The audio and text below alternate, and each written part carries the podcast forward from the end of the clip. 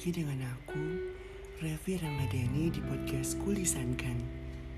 Buat teman-teman yang punya tulisan maupun perasaan yang ingin sekali dilisankan, bisa banget loh untuk dikirimkan dan diceritakan. Karena terkadang tulisan bisa bermakna berbeda ketika dilisankan. Dan perasaan mungkin saja tersampaikan ketika dibicarakan. Well, hi people.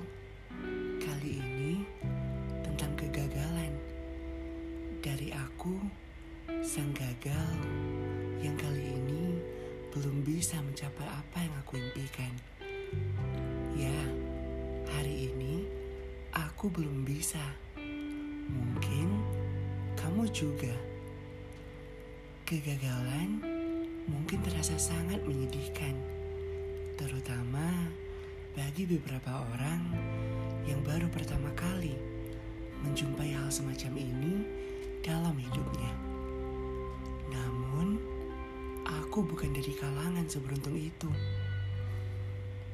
14 Juni 2021 adalah hari yang paling dinanti dengan penuh antusias sekaligus kegelisahan pengumuman SBMPTN. Selayaknya tes yang sudah aku tempuh sebelum-sebelumnya, akan selalu ada dua kemungkinan. Gagal atau berhasil. Lulus atau tidak. Bahagia atau kecewa. Dan hari ini, frasa tidak lulus sudah aku lihat jelas di status bar akun LTMPT ku sore ini. Aku nggak apa-apa, tapi belum tentu kalian juga. Aku cuma mau bilang, dengan kamu mencoba, kamu udah hebat kok. It has proven that you've been amazing.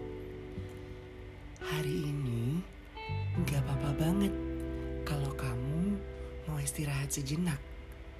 Take your time. You can cry over this if you want. But promise me, Tomorrow, you'll be just fine.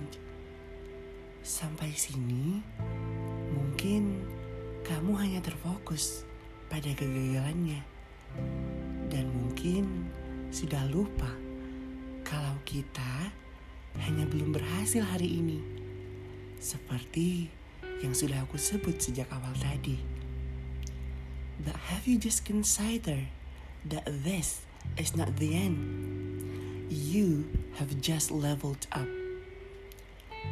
Diingat ya, hidup gak berakhir di hari ini. Hidup gak berakhir di kegagalan kali ini.